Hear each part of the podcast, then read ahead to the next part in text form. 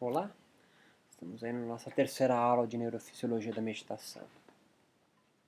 A gente finalizou a aula de ontem, é, na verdade essa segunda, né? a primeira foi só uma apresentação, é, dando a estrutura do sistema nervoso né? e sobretudo a sua principal, o seu principal construtor, vamos dizer assim, o neurônio, uma célula. Escrevemos aí como ele é formado, como é que trafega a informação dele.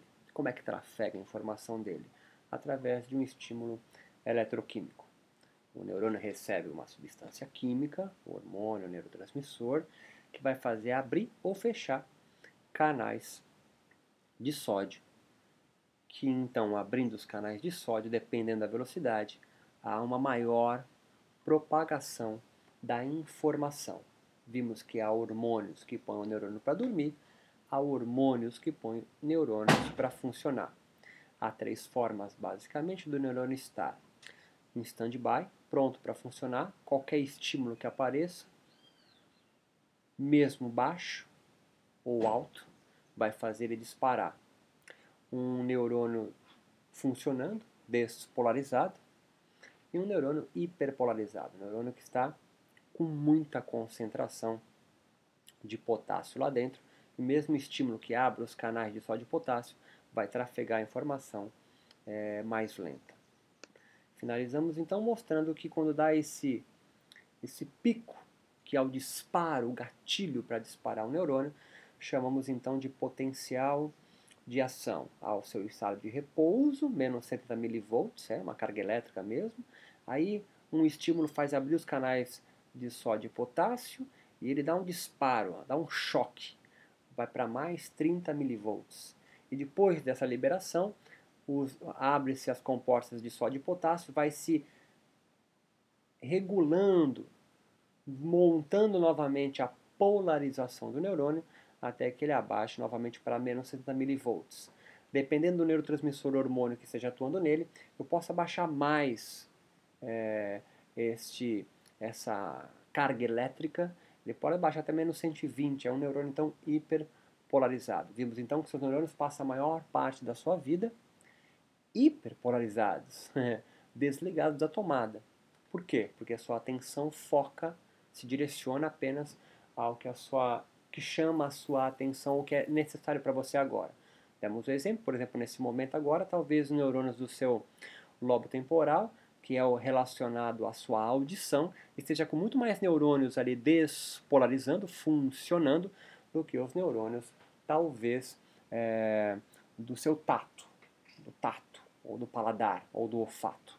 Tá? O seu sentido maior agora está sendo a, a audição. E os outros neurônios então se desligam. Para quê? Para que esse fique mais a, aguçado. Uma outra importante informação, já aqui no nosso é, slide 8, para quem está acompanhando, é, a gente chama, é um, é um, exemplo do Steven Pinker, que é uma espécie de um código de barras. Sempre que o neurônio então se despolariza, abre os canais de sódio e potássio, ele, ele, ele na, no linguagem da neurofisiologia, é, dá um choquinho e libera o neurotransmissor no final, ele informa então como se fosse um código de barra um pauzinho, tá? Visualiza aquele código de barra, vai no supermercado, um pauzinho daquele.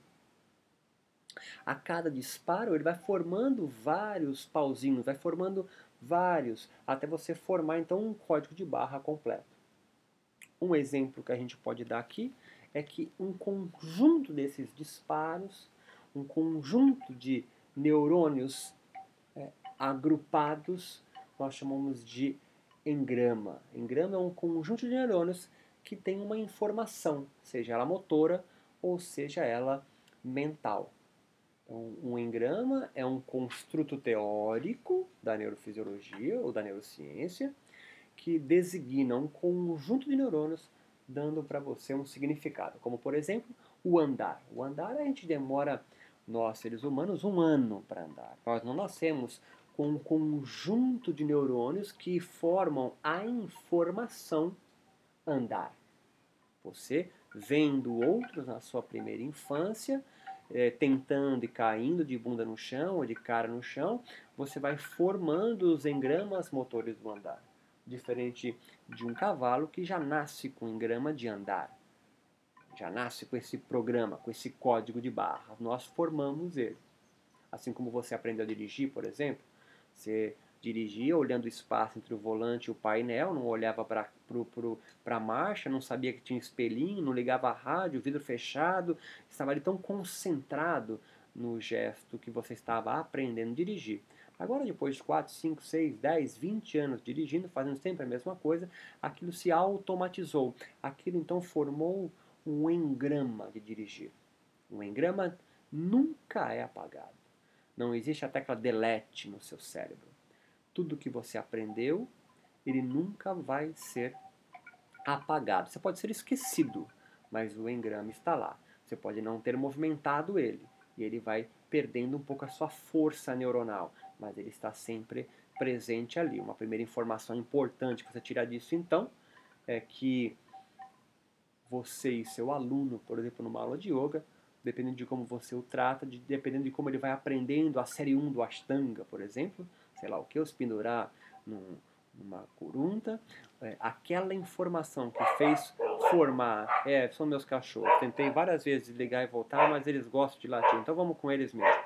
Você forma um engrama do andar, do fazer uma série 1 do Ashtanga, do dirigir um carro, aquilo nunca vai ser apagado, vai estar sempre relacionado também a um componente emocional.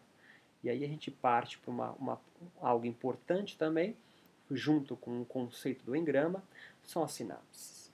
Sinapse é o, é, é o espaço entre um neurônio e outro, entre um dendrito de um neurônio e outro. Os neurônios não se tocam entre si, há um espaço entre eles. Né? Os neurônios não se tocam, há um espaço entre eles. Que aí, quando se propaga a corrente elétrica que vai abrir um canal para liberar um neurotransmissor ou um hormônio, esse neurotransmissor hormônio vai se propagar num espaço chamado sinapse e vai então é, abrir ou fechar os canais desse outro neurônio. São 100 bilhões de neurônios comunicando-se com mais 100 milhões de outros neurônios. Essa comunicação se dá por sinapses. E as sinapses são flexíveis, são, na linguagem da neurociência, plásticas. Há uma plasticidade neural. O que, que é isso? É que os neurônios podem se, podem se mover formando novas sinapses, formando novos conjuntos de sinapses igual novos engramas, ou outros engramas, ou fortalecendo alguns e diminuindo outros. Como que se formam essas sinapses e esses é, é, é, engramas? Por neurotransmissores e hormônio, por substâncias químicas. Eu vou dar um exemplo simples meu. É, me formei é, em educação física, curso sempre menor dentro da, da área da saúde, nem era área de saúde ainda, era só jogar bola mesmo. E me formei, mas eu queria fazer propaganda e marketing. Não consegui passar na SPM. Repeti quatro anos do vestibular. Isso formou para mim um engrama de burro, um que não consegue passar. Esse engrama, este conjunto de neurônios que tem as suas sinapses, que formam um conceito de burro em mim, nunca vai se apagar. Esse é o engrama que não se apaga em mim. E aí eu fui fazer vestibular, só passei em educação física. Fiz quatro anos, me formei, mas é um curso menor para mim. Ó. Esse é o meu engrama, tá certo? Esse é o meu engrama. Estou falando do meu cérebro. Vai ficar nervoso se você quer formar educação física. Foi o meu engrama. E aí eu fui trabalhar em escola e logo na primeira aula, nas primeiras semanas, a diretora veio pedir para mim para as crianças correrem menos para não virem tão suadas na aula de matemática. Eu falei, mas como que eu vou dar uma aula de educação física que as pessoas, que as crianças não correm, não suam numa quadra descoberta meio-dia com sol na minha cabeça e quatro bolas furadas. Ela falou, olha que vai atrapalhar as aulas dos outros professores, fica um cheiro muito forte. Eu falei, mas eu também tenho aula. Aí falou, mas só deixa ele jogar de bola. Então, aquele engrama que se reforçou ainda mais em mim a partir de agora com o conceito de burro. Este engrama nunca vai ser apagado. Mas perceba, depois de formar educação física, depois de trabalhar em escola, eu fui fazer uma pós-graduação. Fiz uma pós-graduação em psicologia do esporte, em fisiologia e fiz de yoga. Aí aquilo foi, foi enfraquecendo um pouco mais aquele meu engrama de burro e foi transformando ele num conceito um pouquinho melhor de inteligente. Eu fui melhorando a minha autoestima como educador físico. Percebam, o engrama do burro nunca saiu, mas foi sobrepondo sobre ele um outro engrama pela plasticidade, formando então outras sinapses, outros hormônios, outros neurotransmissores que não apagaram de burro, mas foram melhorando meu orgulho, foram melhorando a, a, a, forma como eu enxergava a minha profissão e a mim mesmo. E aí eu fui escrevi um livro, Neurofisiologia da Meditação. As pessoas comentavam, diziam, olha que legal, gostei, me pediu um autógrafo. O engrama de burro continua? Continua, nunca vai ser apagado, mas vai sobrepondo um outro, um outro, um outro engrama, um novo conjunto de sinapses, mais neurônios vão se reagrupando, sobrepondo sobre o de burro. E aí eu fiz o mestrado e aí eu fiz doutorado, vou na minha banca, defendo o doutorado, é, saio com o título de doutor em ciências da religião no departamento de sociologia. Aquilo me encheu, estou orgulhoso de mim mesmo, mas em uma aula, em uma conversa, em qualquer coisa que eu faça, que eu fui repreendido, alguém me perguntou algo que eu não soube dizer, o, o conceito, o engrama de burro lá de quando eu tinha ainda 18, 19 anos, aparece fortemente em mim. Né? Tô, tô, tô, explicando o meu cérebro, tá certo? Tô explicando o meu cérebro. Para quê? Para tu conseguir entender até agora um pouco mais palpável, mais material, todo o blá blá blá da, da aula anterior, de canal de sódio, de canal de potássio, e despolariza e polariza. O que, que você quis dizer com aquilo tudo, Beto? Eu quis dizer para você que o teu cérebro não é um repositório, um saco onde as coisas ficam, mas é uma grande usina química que por abrir ou fechar canais de sódios, liberar, secretar ou não secretar, inibir ou secretar alguns hormônios e neurotransmissores que abrem ou fecham esses canais, você vai formando um conjunto de sinapses com um significado, seja ele motor ou, no meu exemplo agora, emocional. O conceito de burro, o conceito meu, meu, do meu cérebro. Ah, mas por que você foi pensar isso? É como que eu vou saber o que eu vou pensar? As coisas vão acontecendo, essa é a tua vida também. Quantas coisas tu tenta apagar, tu recalcar para não aparecer. Essa é uma das minhas. Olha pro teu umbigo, tô olhando pro meu. Isso tudo é o que? É mágico? É do além? Não. É um conjunto de neurônios, hormônios e neurotransmissores. Ah, fala, ah, mas eu conheço o espírito que falou nada. É, perceba, nós estamos num quadrado que é da ciência aqui nesse curso. Eu poderia explicar isso tudo que eu falei com uma linguagem espírita, com uma linguagem umbandista, com uma linguagem do yoga. Mas estou explicando pela linguagem da ciência. Isso é importante agora já na, já nessa segunda aula, né? A terceira, a primeira foi uma apresentação, tu já se ligar tudo que eu estou falando aqui está dentro de um quadrado chamado ciência que tem 400 anos só. Ela é leve, é uma forma de explicar o mundo nova. Nova. Eu poderia explicar isso de outras formas. Ah, mas essa explica? Não, não explica. Uma coisa é ciência, outra coisa é o que a religião, outra coisa é o que a filosofia pensa, por exemplo, e o senso comum. São várias formas de explicar a mesma coisa. Estamos explicando aqui pela ciência. E a ciência, ciência é matéria que encontra com matéria. É isso que tu já tem que se ligar aqui. Ah, não entendi matéria que não entendi mais. Eu estou falando de espírito? Não. Estou falando de neurônios, de neurotransmissores, de sinapses, de células, de carne encontrando carne. De carne encontrando carne. E aí eu estou tentando te explicar aqui o conceito de sinapse, o conceito de engrama.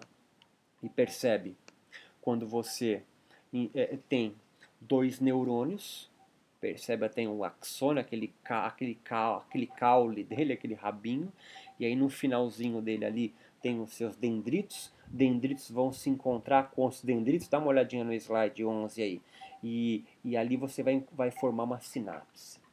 Sinapse é o, é o, é o encontro de dois, de dois neurônios. Eles não se encostam ao espaço. Espaço para quê? Para que o neurotransmissor, o hormônio, seja jogado para dentro do outro neurônio e aí esse neurônio ou esse neurotransmissor hormônio vai fazer disparar ou não a corrente elétrica ao longo do axônio para ele se comunicar com outro neurônio.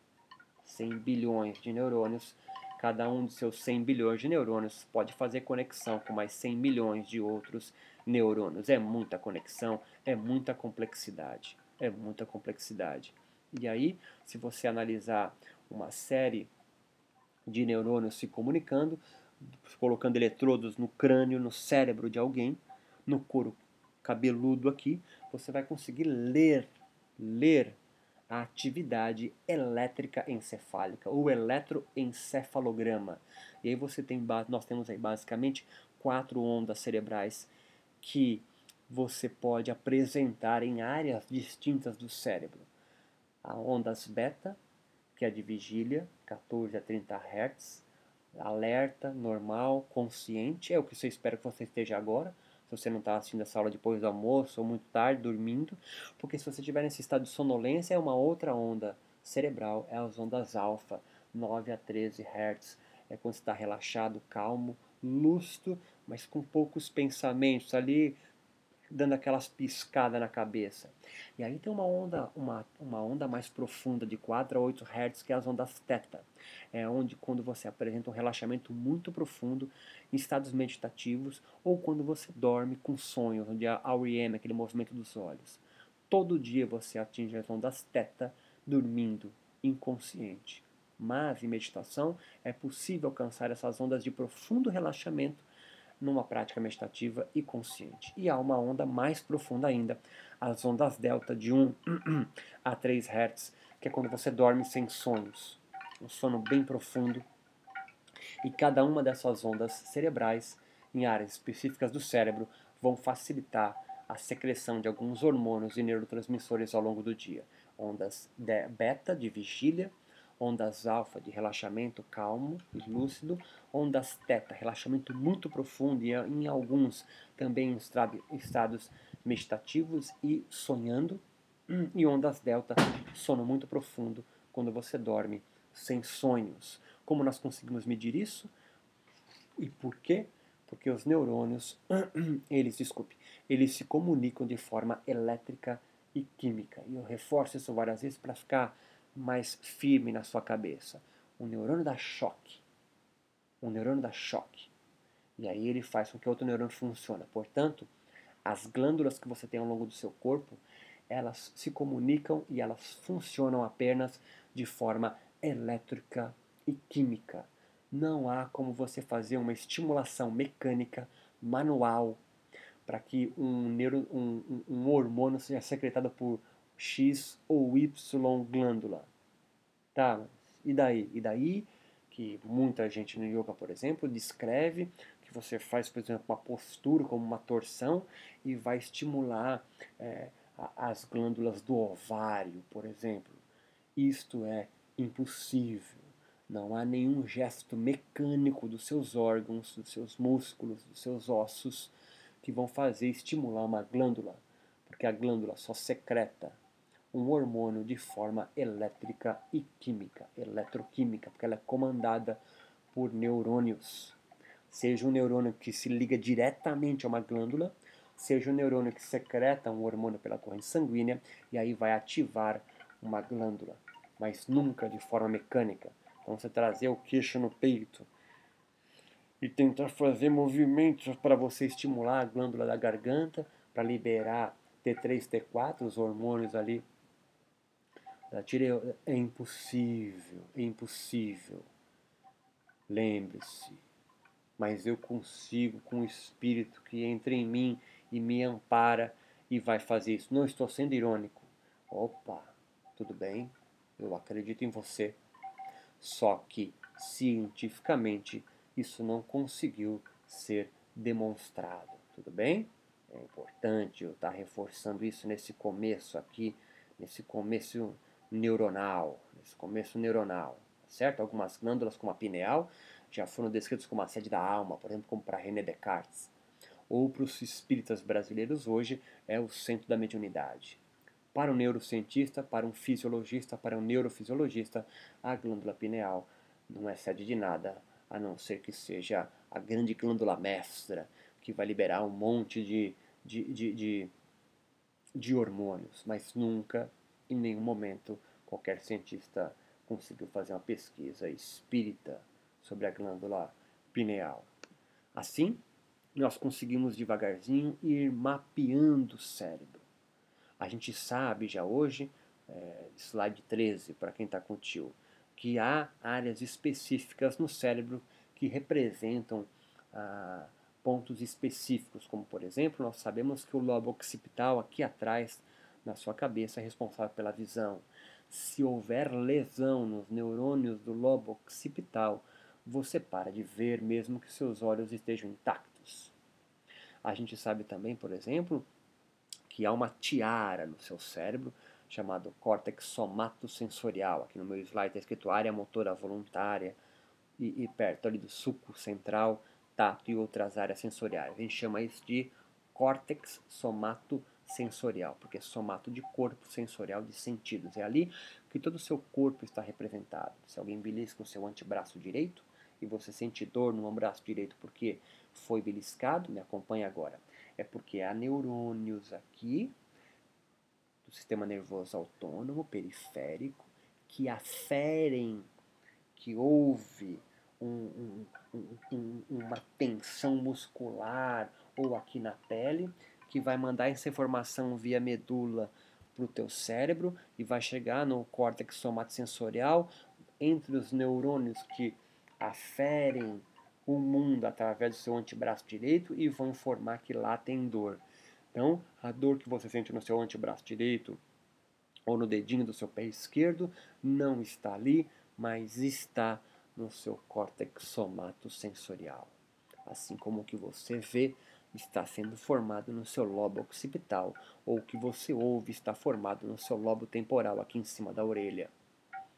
A outra área cerebral importante, a gente vai falar bem mais disso nas últimas aulas já praticamente, que é o lobo parietal. O lobo parietal fica onde minha mãe chama de cocoroco.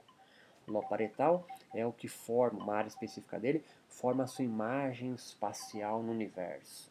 Então, se você sabe que você começa e termina aqui na sua pele, é porque existem informações sensoriais do mundo chegando pelos neurônios aferentes até o lobo parietal, informando de temperatura, pressão, é, o vento que bate movendo seus pelos, por exemplo, distensão de tendões, de músculos, e ele vai formando sua imagem, sua imagem corporal. Se você fechar o olho, alguém falar para você onde está o dedinho do seu pé esquerdo, você não precisa descer e olhar para ele, porque você o sente. Você o sente porque há neurônios aferentes que aferem o mundo também no dedinho do seu pé esquerdo. Isso tudo é formado, essa imagem, no teu cérebro. Há também uma área importante do lobo frontal que não está relacionado com a sua volição, com a sua vontade, os seus pensamentos. O que vem à sua consciência vem porque os neurônios do lobo frontal trabalham, funciona. Beleza, Beto, mas como que eu vou saber de você? Eu vou confiar em você? Não, não confie em mim. Não confie em mim. Confie nas centenas de milhares de pesquisas que foram realizadas e detectaram que quando você, com é, é, é, sensores no seu lobo frontal. Quando você está exercendo alguma função que precisa da sua consciência, são, essa, é, são esses neurônios do lobo frontal que funcionam mais. Quando eu quero é, ver alguma coisa, é meu lobo occipital que forma, os neurônios funcionam mais no lobo occipital. Se eu fecho meus olhos e, e começo a ouvir algo, são os neurônios do meu lobo temporal que trabalham mais. Assim nós estamos mapeando o cérebro. Nós sabemos hoje de uma forma considerável quais são as áreas responsáveis pelo quê. Como a gente conhece também, um, dentro do teu cérebro, né, se fizer um corte nele lá dentro, uma área importantíssima chamado sistema límbico, né, uma parte do cérebro é, é, do réptil, como alguns colocam aí, porque é uma, é uma série, é uma parte do cérebro é, é, é que todos os animais também o possuem. O sistema límbico tem aí formado pelo hipotálamo, o tálamo, o hipocampo, a amígdala, entre outros. Né? Dentro desse, para a gente acabar esse nosso bate-papo hoje aqui, falando do sistema límbico, nós temos áreas importantes, como por exemplo o hipocampo, relacionado, está tá envolvido na aquisição de novas memórias. Nós temos também a amígdala, que está relacionado, é, além das memórias, a alguns, a algumas, alguns sentimentos primários, básicos, né? como tesão, como medo, como fúria, como fome, como sede. Né? São a região da amígdala que está relacionado, formado isso. Nós temos também dentro do hipotálamo o tálamo. O tálamo, tálamo, estão ali muito próximos. O tálamo é, é, é uma espécie de correio sensorial. Toda a informação sensorial que vem do mundo chega na sua pele pelos neurônios aferentes, percorrem, dando choquinho neurotransmissor hormônio, dando choquinho neurotransmissor e hormônio, sobe pela medula, choquinho, choquinho, choquinho, até chegar no tálamo. O tálamo recebe toda a informação sensorial do mundo que chega pelo seu maior órgão, que é a pele. E cada fibra muscular também ela é inervada, ela tem uma série de neurônios que aferem isso, e ele retransmite essas informações sensoriais para o resto do cérebro. Então o tálamo tem uma porção importante nesse processo dentro do sistema límbico. É ele que retransmite as informações sensoriais do mundo pra, para, para o seu cérebro. Assim, é, a gente é, compreende que áreas específicas do nosso cérebro têm correspondentes específicos também com o mundo. O mundo. Você é o que é porque é informado pelo mundo sobre o que acontece. Então, tudo que você percebe passa pelos órgãos sensitivos. Se você vê algo, é porque a informação trafegou no espaço de luz até ah, os seus olhos e aí vão dando choquinho, substância química, choquinho, substância química até o lobo occipital e forma a sua visão. Outra parte importante, a gente finaliza aqui nosso bate-papo, é no slide aí 15, está vendo aí o Vando, né? O Vando não. É um homúnculo de Penfield. Penfield é um tiozinho que teve uma ideia genial. Ele falou assim: olha, eu vou pegar o córtex somatosensorial, que está representado todo o corpo, e ele falou assim: onde tiver mais neurônio, olha só o que o tiozinho está falando. Onde tiver, tiver mais neurônio no córtex somatosensorial, eu vou, eu vou construindo o bonequinho com proporções relacionadas ao maior número de neurônios. Então, por exemplo, você, tá, você te, pensa junto contigo. Você acha, pensa junto comigo. Você acha que tem mais neurônios sensitivos para formar e para estar tá relacionado à sua língua ou ao seu joelho? Você, vou tentar formular a pergunta de novo. Você sente mais pelo joelho ou pela língua? Você quer saber se o leite do seu filho de madrugada está muito quente. Você coloca o leite encostando no joelho, no cotovelo ou na pontinha da língua? Na pontinha da língua. Por quê? Porque você tem uma, um, um aparato sensorial na pontinha da língua muito mais preciso, muito mais fino. E como é que você tem maior precisão sensorial? Porque tem mais neurônios sensoriais na língua do que no joelho. Então, o bonequinho, esse homúnculo de Penfield, ele é formado então com mãos gigantes, línguas gigantes, lábios gigantes, genitais gigantes. Por quê? É, são essas áreas que têm mais neurônio. A mão dele é gigante. O lábio dele é grande. Por quê? Em comparação ao corpo, a barriga. A barriga tem menos neurônios que aferem o mundo do que a palma da sua mão. Está compreendendo o desenho do bonequinho então? Então eu sei aonde tem mais neurônios que aferem o mundo. O mundo chega muito mais refinado para mim na língua, nos olhos, no nariz, na orelha, nas mãos e nos dedos e nos órgãos genitais do que no meu bumbum, nas minhas costas ou no meu gastrocnêmio, a batata da perna. Tamo junto nisso? Tá junto contigo isso? Tá? Então a gente vai finalizando esse primeiro momento do, da nossa aula. Né? Teve a apresentação, primeira aula. A segunda, nós vamos então, eu estou tentando materializar um pouco mais a nossa conversa. O que é importante para a gente recapitular nosso bate-papo aqui? O que é importante é você saber que um conjunto de neurônios formando um conceito, seja ele é, mental ou é, físico, motor, nós chamamos então de engrama. Engrama é um conjunto de neurônios, portanto, de sinapses, né, finalzinhos, neurônio com neurônio, formando um conceito. E como é que a gente pode pensar nisso? Como um código de barras. Sempre que há o disparo de um neurônio, eu formo um código de barra. Então, se o código de barra tiver mais, mais largo, é porque vi um disparo mais forte. Um código de barra mais curtinho, só um fiozinho assim, ele tem um disparo mais fraco. E aí, nesse conjunto de disparos fortes e fracos, eu vou construindo um conceito. Deu o exemplo do meu conceito de burro, por exemplo. Mas tenta pensar com você, vai dormir com essa agora. Imagina quantos neurônios foram necessários e ainda o são, porque ele é plástico, está em constante transformação, para formar o conceito em você de traição, por exemplo. O conceito de amor, o conceito do que é ético, o conceito do que é moral. Imagina, você não nasceu isso.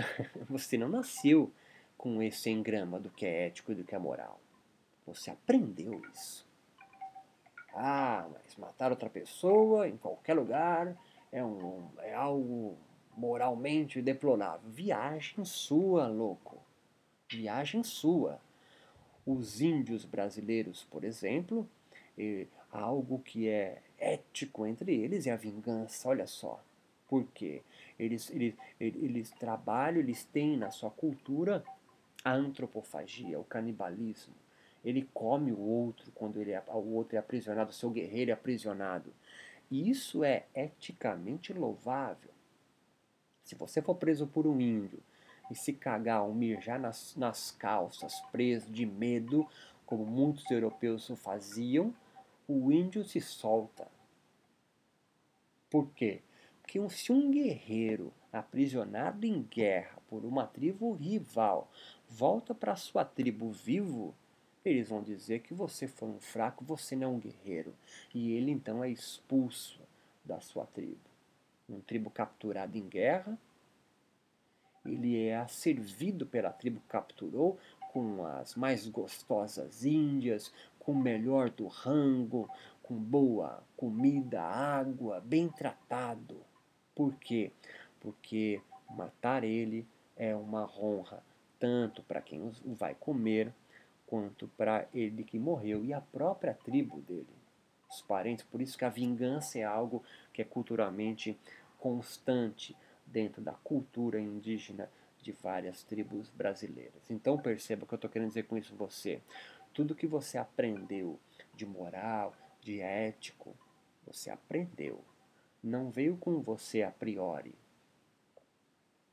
Ah, mas eu sou um filósofo platonista e para mim existe um mundo ideal. Ok? Está no quadrado da filosofia. Sai daí. Nós estamos no quadrado da ciência. Não é melhor nem pior, é outro. Nossa, é importante. É importante tu já se ligar. Porque tu pode continuar assistindo ou não. Nós estamos no quadrado da ciência. O quadrado da ciência ele é restrito, ele é menor, ele é chato, ele, ele fatia as coisas. Mas eu, num curso de neurofisiologia da meditação, tu quer que eu faça o quê? É isso que tu vai aprender. Outro dado importante é que as sinapses não encostam um neurônio no outro, há sempre um espaço. Um espaço para quê? Para que a substância química seja liberada há substâncias químicas, neurotransmissores, hormônios que fazem o neurônio funcionar, despolarizar. Há neurotransmissores e hormônios que fazem o neurônio dormir, hiperpolarizar. E há substâncias químicas que preparam ele para disparar quando for necessário. Vimos também as ondas eletroencefálicas, basicamente quatro tipos de vigília, relaxamento, relaxamento profundo e ondas delta, é um relaxamento profundo sem sonhos, por exemplo, mas também encontrada em meditadores muito experientes, nós vamos falar disso mais para frente. E finalizamos aí com mapeamento cerebral. Áreas específicas do seu cérebro correspondem, trabalham com coisas específicas, como a área da interpretação, a área da visão, a área do pensamento, a área motora da fala. Todo o seu corpo está representado no cérebro também. Vimos o sistema límbico, muito relacionado às suas emoções, a sua fome, sede, coisas básicas. São programinhas que você já nasceu. Fome, sede, raiva, tudo isso você já nasceu. São alguns sentimentos básicos. Fome, sede, raiva. Lembra aquele filminho, aquele desenho lá? Então é aquele desenho lá. Raiva, alegria. Você já nasceu com alguns, mas todos o resto, o resto é aprendido. Todo o restante ele é aprendido. Você não é, na ciência, a priori algo. Você vai sendo. Se você nasceu um bebezinho e foi criado por lobos, como já aconteceu algumas vezes, já relatados na história da humanidade, você vira um lobo, uiva, come carne crua, anda em quatro apoios. Tá junto contigo nisso? Certo? Você é o que você é porque você está vivendo em conjunto e vai formando os seus engramas que nascem praticamente zerados, sem nenhum tipo de engrama os neurônios. Eles vão se conectando, eles vão se conectando. Tanto que um bebezinho muito pequenininho, no berço ainda, ele fica brincando com aqueles móveis ali coloridos, louco da vida, porque ele não tem ainda muito bem os engramas sensitivos no seu lugar certo, entre aspas. E aí ele pode muito bem ouvir, o tio, ouvir a cor azul. Ele pode muito bem ver o som. Tá contigo nisso, louco? Porque os neurônios sensitivos, sensoriais, ainda não foram para o seu lugar, tá em formação, o cérebro está em formação. E quando que acaba o cérebro? O cérebro tem uma vez que fica maduro? Não, louco. O cérebro não fica maduro. Da nascimento à morte, o cérebro está em constante transformação. Ah, me aposentei, estou com 70 anos e eu não mudei nada. Não mudou em nada porque tu é teimoso, tu não acompanhou. Porque se tu acompanhar, tudo tu muda. Tá contigo nisso, louco? Para que isso serve, Beto? Para tu entender daqui para frente, mais para frente, mais para em algumas aulas à frente, o processo da meditação, como ele pode ser transformador de vida. Tá entendendo, tio? Tá entendendo? O ambiente onde você está, o livro que você lê, a aula que você ouve, os filmes que você assiste, o da Atena à tarde, que tu assiste com teu pai dando morte todo dia. Isso altera o teu cérebro. Isso altera, portanto, a construção neuronal. Isso forma e desforma em gramas. E o que você aprendeu nunca é apagado. Não existe a tecla delete. De coisas boas, mas também de coisas ruins. Espero que as próximas aulas vá construindo em você coisas bacanas e benfazejas. Forte abraço, meu amigo. Escrevo nas dúvidas que forem surgindo.